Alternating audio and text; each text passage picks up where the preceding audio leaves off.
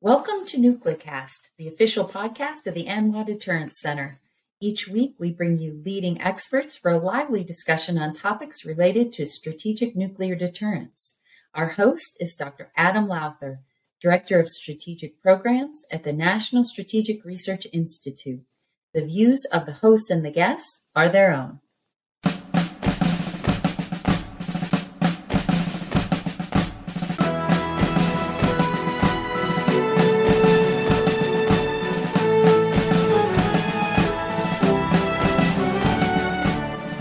And welcome back to the latest episode of NucleCast. As always, I am your host, Adam Lowther. And today we have retired Major General Rick Evans, who is currently the executive director of the National Strategic Research Institute, my boss. And he has had a long and extensive Air Force career in which he ended his career you were the MA to the commander in your last job before retiring, correct? Isn't that what you you're? That's correct. Uh, amongst a few other things that I was doing. yeah, so he's uh he's had a great and interesting career that we'll we'll get into a little bit today as we talk about. We've talked a lot about uh, the different components of the nuclear enterprise. We've talked DoD's role. We've talked NNSA's role. We've talked the production facilities. We've talked about the science labs. And in one of our recent podcasts, we talked to an executive at Fluor and how they contribute. So today, I asked Rick if he would come and talk about FFRDCs and UARCs and, and how they contribute to the research and development component and mission of the nuclear enterprise. So that's what we're going to talk about today. So with that, Rick, welcome to the show. Hey, Adam, thanks. Uh, it's great to be with you. Uh, you know, I know I've listened to other podcasts, and uh, you know the the information that is being presented is, of course, very valuable and interesting. And uh, so I look forward to getting into the discussion a little bit about uh, how we in it. I, I, obviously run a university affiliated research center, or UARC for short, in there. And we're very similar in many cases, but different in other cases with the federally funded research and development corporation. So look forward to talking about that and, and other things uh, as well, especially uh, the missions of U.S. Strategic Command and strategic deterrence and things that I'm very passionate about, having spent a lot of my career focused on those. Now, one thing I, I have a bit of bad news that I haven't told you yet, so I'm going to tell it to you live on the show, and that is we were Nuclecast was the number one English language podcast discussing nuclear weapons in China until recently when the Chinese blocked us. So we've lost all our Chinese listeners. I know that's very disappointing. Uh, it was disappointing to me because I was very proud of being number one at something. And so uh, I just wanted to let you know that. So no, Save your tears for when we're when when the show's over. Well, you know, uh, I don't know if I'd uh, shed a tear or smile about that. we can do it either way, but uh, you know, I think the, the important thing you know, that I always remind folks on there, and obviously our potential adversaries out there have interest in in what we're doing, but you know, this is a uh, tremendously important mission in there, and uh, it's unfortunate that our audience uh, over in the Indo-PACOM theater isn't going to get to hear the whole story in there, but I'm sure uh, I'm sure the the folks that are interested in this are probably still listening to your podcast, even if don't get involved in it. so so uh, let me just ask one question about your pretty extensive career. As you look back over your Air Force career, what would you say was that one job that you look back and you say, I wish I could do it all again? What what was that one job? Yeah, well, um, you, you, already alluded to it. Uh, I spent uh, 35 and a half years uh, in the Air Force and the Air National Guard. Um, amazing career. Uh, you know, I could point to lots of things that were really cool. Uh, you know, like flying Mach two in the RF4 Phantom um, at 100 feet AGL, and you know, uh, over Mach one, um, and flying around the world, uh, leading combat operations. But you know, as I think back, uh, Adam, uh, you know, my last seven years I spent at U.S. Strategic Command as a, a one star and a two star, and and uh, for me, that was the pinnacle of my career. I'm a I'm a Nebraska native, uh, Omaha, um, U- University of Nebraska Omaha graduate. Um, as I used to tell folks in the building, I toured SAC headquarters uh, with my family in about 1974 and had a chance to get exposed to the mission. I grew up around uh, Offutt uh, and around here in Omaha. It was more known as SAC versus Offutt. Um, and uh, and so getting a chance to finish my career there was really the highlight of of a lifetime for me. And and the uh, you know we may have some chances to get into more of the specific things that I was involved in, but you know the the last several years there when I was the uh, what they call the mobilization assistant to the commander, um, you know that was with Admiral Cecil Haney um, and General John Hyten were the two commanders that I worked directly for. Uh, and just prior to that, I was a mobilization assistant to the deputy commander, uh, and that was uh, Lieutenant General Jim Kowalski and uh, Lieutenant General Seve Wilson. And uh, and you know, interestingly, I mean, those are all really, really outstanding leaders, especially as we think about the nuclear enterprise and uh, and the strategic deterrence mission. I mean, those are four pretty prominent names, and obviously, I worked with a lot of great folks on the staff as a whole um, including, for example, Admiral uh, Charles Richard. Uh, worked with him three separate times in there. But uh, you know, I had a chance just before I transitioned to that job to be the acting deputy commander at U.S. Strategic Command for four months between General Wilson and Admiral Richard when he came back, and then immediately moved up to the staff uh, to be General Hyten and Admiral Haney's uh, MA, and and the, the opportunity to to uh, be involved in the mission, not only managing the reserve forces, about 500 personnel assigned to STRATCOM, but really the other things that they allowed me to get involved with nuclear command and control, uh, training and certifying new flag officers on the battle staff, serving as an airborne emergency action officer on the airborne command post. Uh, uh, I'm at over 100 uh, alert sorties uh, on the E6B. Um, and, and then finally, something really interesting, especially for an operator, to to basically lead the integration uh, of the new Stratcom Command and Control Facility, or C2F for short, and operationalizing that to be kind of the the pulse of strategic deterrence uh, in our nation. Uh, amazing facility, you know, over a billion dollar MILCON project that we turned into a weapon system and the platform that we uh, accomplished our global strategic deterrence mission. So you know, as I think about those, uh, you know, you could separate out the fact that I was a flag officer and just think about the opportunities that those presented me in my hometown um, to do really important work uh, for the nation. Uh, truly, it was a highlight of my career. If I had a chance to go back and do that again, I would certainly do it. In fact, in my UARC role, since we'll probably talk about U.S. Strategic Command as our sponsor, I do have an office down there and get down periodically and what I always tell people is I miss being able to do the operational mission. Can I get down in the battle deck and and do a exercise with you? And and uh, and so uh, I clearly would uh, would love a chance to to go back and rewind that and and do it again if I had a chance to. So r- really blessed and honored with amazing uh, experiences throughout my Air Force and uh, and military career. And uh, the highlight certainly had to be my last seven years working at U.S. Strategic Command headquarters. Thanks. Yeah, it's uh, you know, it is. It's a pretty interesting career. A lot of folks who have spent their careers in the, you know, in uniform service have had great experiences. Uh, so yeah, that's true. I think you know most uh, everybody I talk to, you know, that uh, especially those that have served and retired, um, you know, really appreciate their time in uniform and and just like uh, you know my role, I think as we talk about UARCs and FFRDCs and and uh, if you were to talk to the national labs and and uh, the civilian, especially the senior civilian workforce uh, across the Department of Defense, a lot of folks that served in uniform have transitioned to other roles, still serving the national security needs of the nation. And so, you know, I'm happy to get a chance to continue doing that in a little bit different role.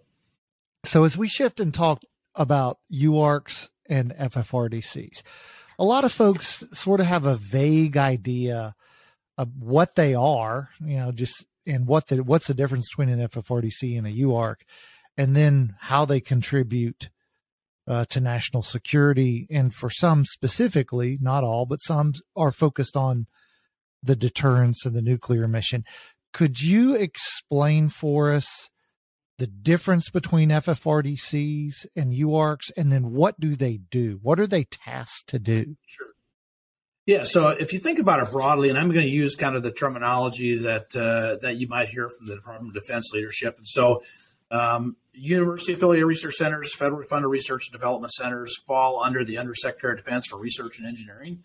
So they're part of that, you know, RDT&E enterprise that really focuses on keeping um, that superiority that we enjoy across our warfighting capabilities as a nation. And so, so the uh, both of them contribute along with a lot of other things in there. So, so if you think about how uh, the Department of Defense does R and D, you know, it's really many, many ent- entities. And you already mentioned kind of in the preliminary discussion who else we've talked to on the podcast and what roles they play in there. And so, if you think about, uh, you know, what we're talking about today uh, FFRDCs and UARCs really bring a different element to that enterprise or that ecosystem, as the Department of Defense will refer to to both FFRDCs and UARC. And and I can tell you that uh, Honorable Miss Shyu, who leads that enterprise today, she in her briefings as she talks to various folks out there, Congress and others, talks about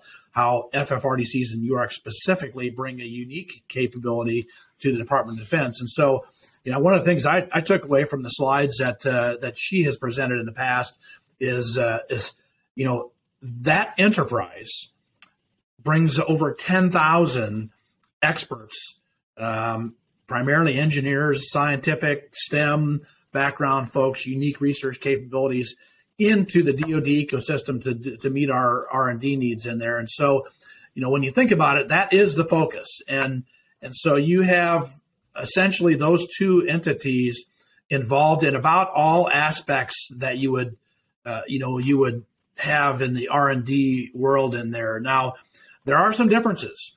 And so as you think about uh, you know the uh, let's start off with ffrdcs uh, and again as mentioned earlier i run a uarc um, i've not ever been employed by an ffrdc but uh, i'm familiar enough to understand kind of the uh, you know the role that they play. And and ffrdcs are across the government. In fact, the, the Department of Energy sponsors more FFRDCs than anybody in there. But within the Department of Defense, since we're primarily talking about our missions, uh, you know, there, there are 10.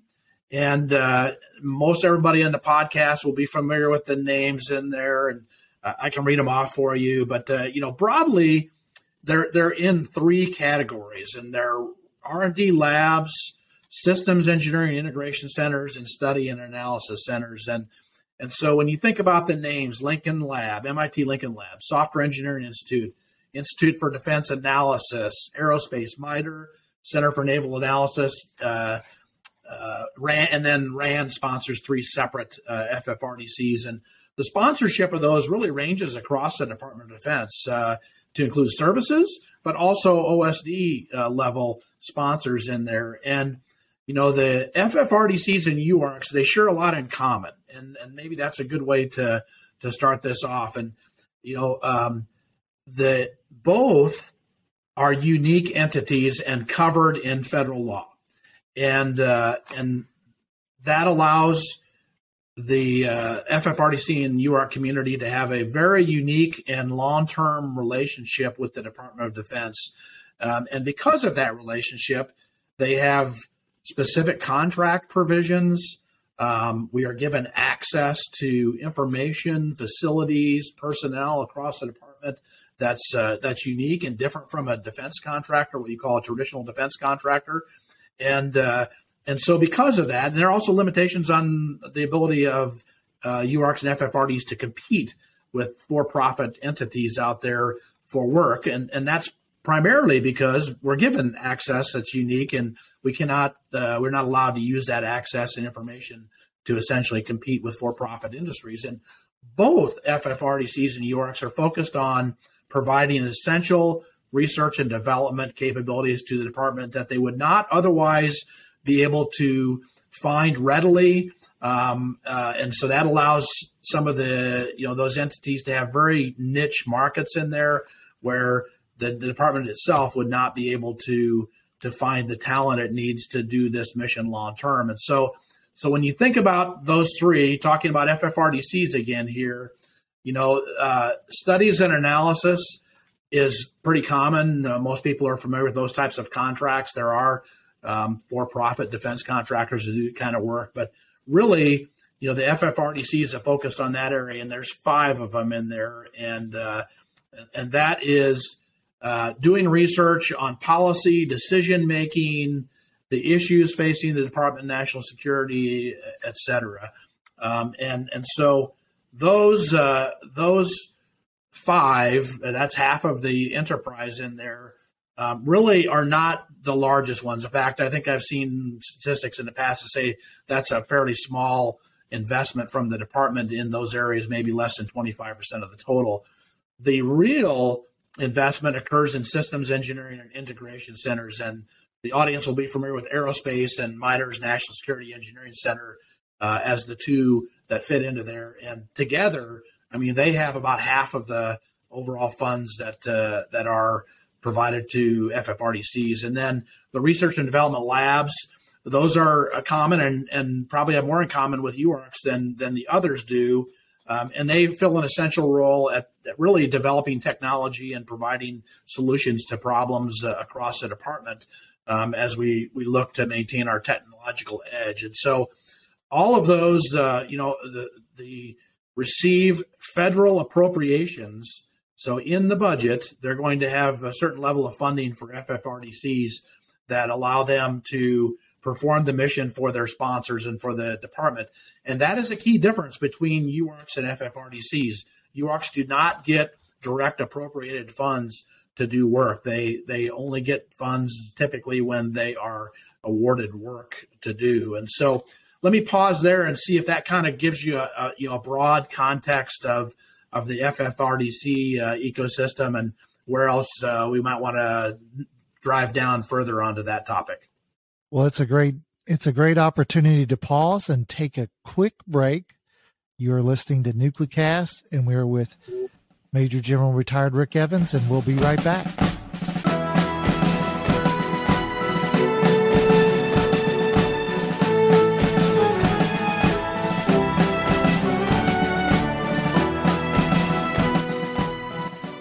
This episode of Nuclecast is brought to you by the 15th Annual Nuclear Deterrence Summit.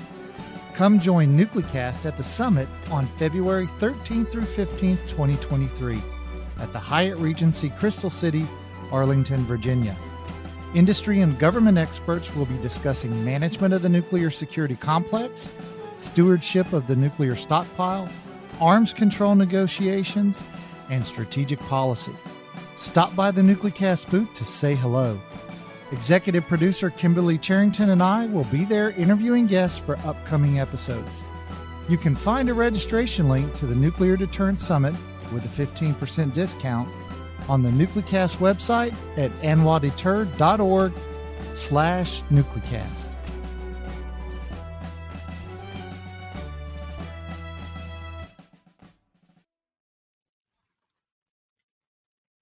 All right, and we're back with Major General Retired Rick Evans, and we're talking about the difference between UARCs, FFRDCs, how they contribute to national security.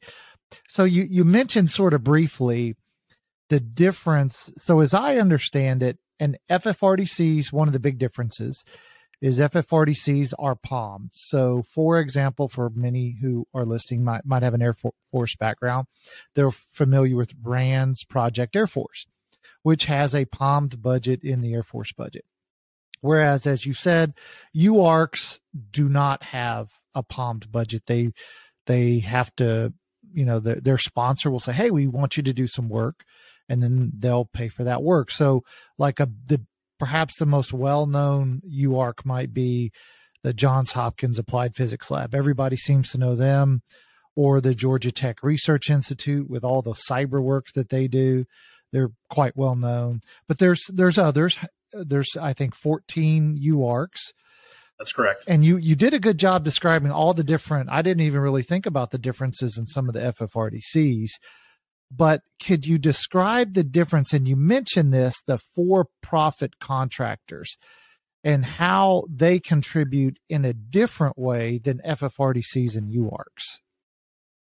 Yeah. So if you think about uh, the uh, and the key focus, uh, as I mentioned earlier, is that FFRDCs and UARCs exist to provide essential long-term capabilities to the department that would be difficult to replicate in the for-profit contractor world. And and so uh, if you if you read articles about uh, UARCs and FFRDCs, you will oftentimes see complaints from the for-profit world that uh, that these unique entities are receiving non-competitive work awarded to them through the government, and you know why can't a for-profit uh, contractor do some of that work? And you know uh, that's possible in there, but what the the Department of Defense is after is that long-term relationship that results in us being considered a trusted partner to the government, and this applies to both UARCs and FFRDCs, that allows us to act in the best interests of the government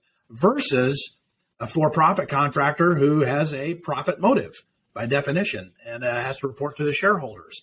And so that's that's really the key and the difference between a a traditional uh, defense contractor and the FFRDCs and the UARCs. And this is not a new thing, by the way, Adam. I mean, if you think back, the FFRDCs go back to some to the 40s.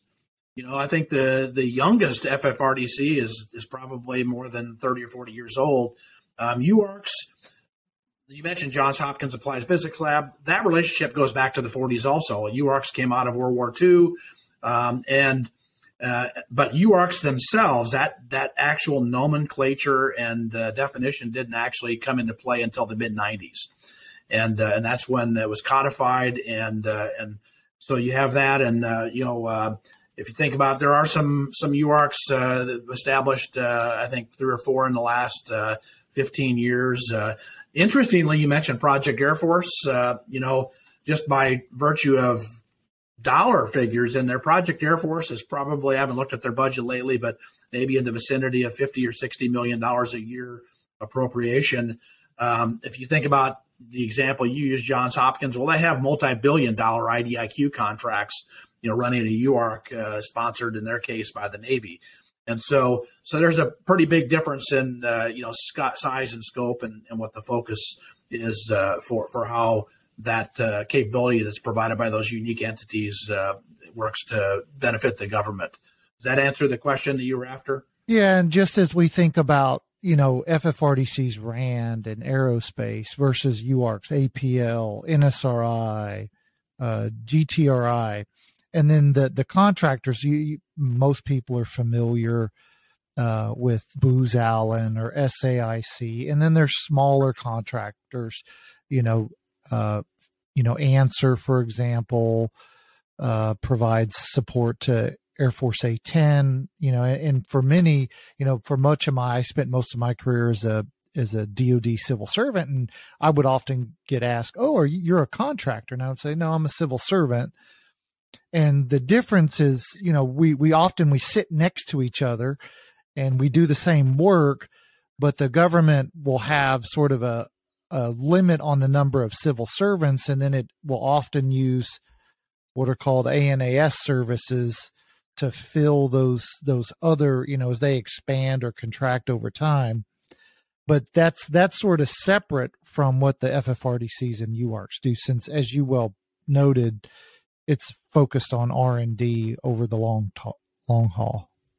Yeah that's accurate. Uh, and I would say with the advisory and assistance services uh, that you mentioned um, FFRDCs clearly do that. That's actually one of the things they do, and, and they manage it. You know, we think of uh, FTEs, managing full time resources at you know a government entity out there, as you described. They use what they call STEs, which are the equivalent of that. And um, I can tell you from the briefings we've sat in, uh, there's always uh, competition within the DoD to get access to the full time capabilities available from the FFRDCs in terms of the, those personnel that are highly qualified and sit right next to the government civil servants out there. I would add, however, that uh, both FFRDCs and UARCs can do A&AS type of work for the government. Uh, that falls into the competencies of both. Um, there are some limitations on that. I mentioned the not competing for the work, et cetera. We don't generally get involved in these large omnibus type contracts to provide that type of a service to any government entity. However, we do provide subject matter experts and folks that uh, that can work. And and so I mean we have examples of that within NSRI. You know, with our staff down at U.S. Strategic Command. You know, uh, somebody like you being a good example of that, providing support and uh, and essentially uh, meeting the requirements of the sponsor and DoD. So that's not out of the question. That's just not the primary thing that we do uh, amongst the UARC side of that world. And I can go into more details kind of on the UARC side of that uh, when, when you are ready to go into that. Yeah, why don't we go ahead and shift into so sort of some of these roles that that folks play, and then you know we're affiliated. We, the NSRI, you and I, are affiliated with the University of Nebraska, and you know as people well know, GTRI is Georgia Tech affiliated, APL Johns Hopkins affiliated, and so how do these UARCs bring in faculty, and how do they staff? to meet the requirements of their sponsor. Yeah. you know, you just highlighted probably the biggest difference between an FFRDC and a UARC, and that is the university affiliation. Uh, by statute, uh, UARCs have to have an affiliation with a university. Uh, that's a sponsoring year. So if you think about university affiliated research center, uh, it, it's a DoD designation, so it implies two things: a government sponsor within DoD and a university sponsor on the academic side of that. And so if you it's uh, if you think about why the DoD wants to do that, uh, and you've covered in previous podcasts, you know, kind of that national labs, FFRDCs, for-profit defense contractors, all the resources available to the Department of Defense in terms of R and maybe broadly RDT&E uh, type activities, even ANS uh, on top of that. Um, well, all of that capacity out there can't meet the department's needs in total. And, and so the department recognized that. Um, and they also recognize that within our academic world out there, so think about universities in there, that there's a lot of research capability and capacity that goes on uh, and is available uh, within the university system. And, and so the department wanted to be able to tap that. And so that's why they created UARCs is to basically have an easy way to access the unique capabilities that exist on campuses around the country. And uh, you, you talked earlier about 14 UARCs. There are 14. Uh, they're in the process of establishing the 15th. It'll be the first one sponsored by the Air Force. Um, and each one of them has a what we call core competencies, or you know, I describe it as I talk to other audiences in their lanes in the road, because each one of the, the existing 14 out there is not supposed to duplicate the capabilities of another UARC. And, and so, uh, and we also are not supposed to compete outside those lanes with for profit contractors and other things out there. And so it sort of defines the work that we can do for the Department of Defense um, without having to compete for it. So once you become a UARC, you have an uh, a overriding IDIQ contract with your sponsor, and the sponsor and other government entities can then place work with that UARC using that IDIQ contract without further competition. And so, so that is the uniqueness of a UARC that tied to the university. And just broadly for the audience, you know, I mentioned you have to have a federal sponsor. And so the, the Army sponsors four UARCs. Uh, you mentioned one of the big ones, which is Georgia Tech uh, Research Institute, uh, sponsored uh, by the Army. And falling underneath the university, which is a Georgia Institute of Technology. And there, the Navy is the largest sponsor of UARCs. They've got five. You mentioned the biggest, Johns Hopkins Applied Physics Lab. They're of course associated with Johns Hopkins University. Um, and then there are some cats and dogs, uh, and we're one of those. So uh, NSRI is sponsored by U.S. Stratcom, the only uh, UARC sponsored by a combatant command.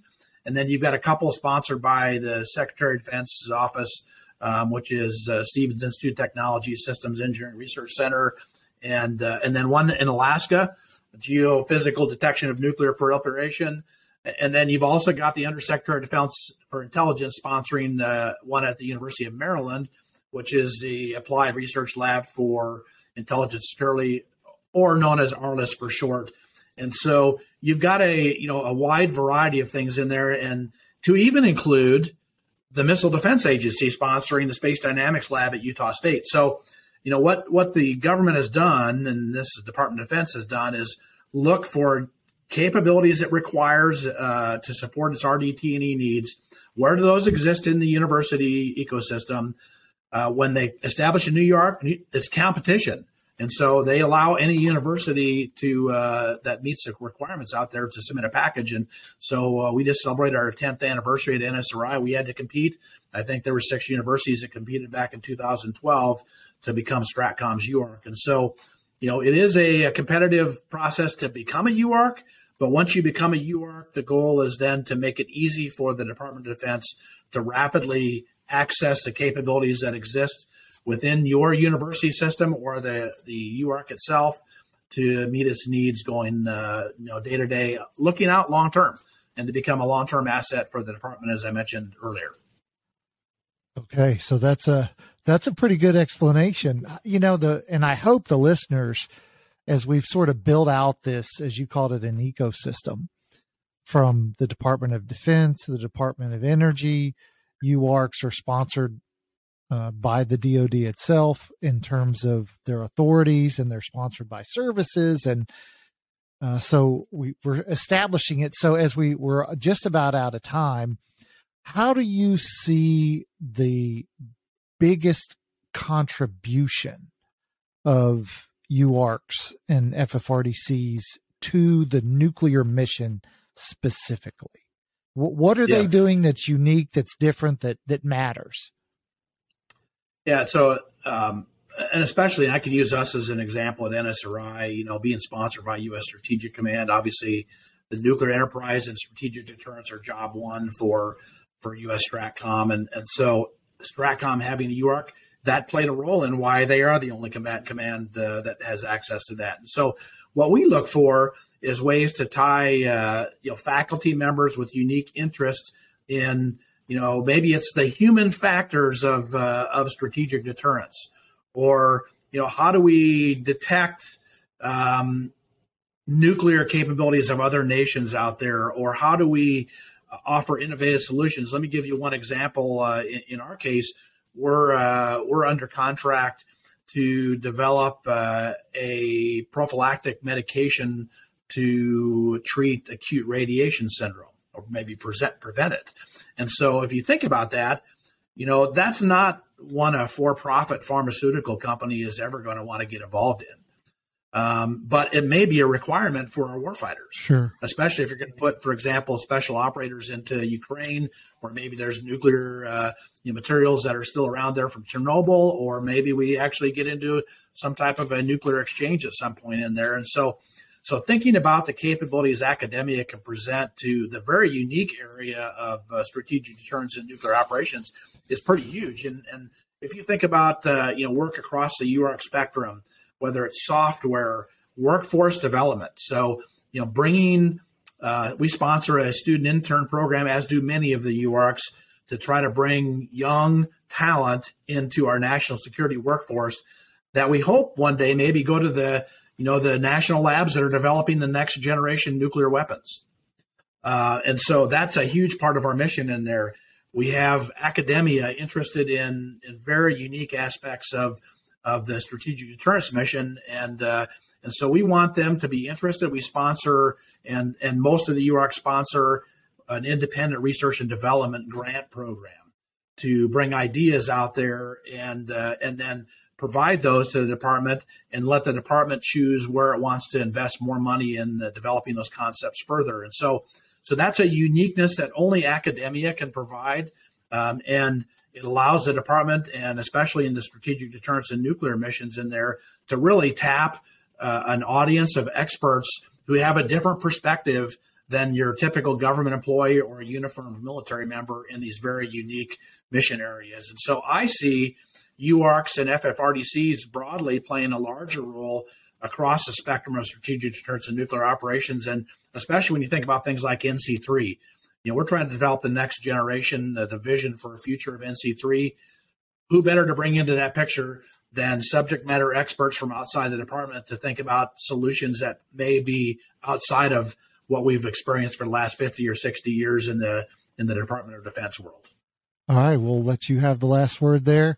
I want to thank Major General retired Rick Evans, who is currently the executive director of the National Strategic Research Institute, for joining us today to fill out our discussion of who contributes to deterrence and to the nuclear enterprise. And you know hopefully over these last episodes you've sort of figured out who's doing what where and how it all fits and so we want to thank you the listeners for joining us and we will hope to see you on the next episode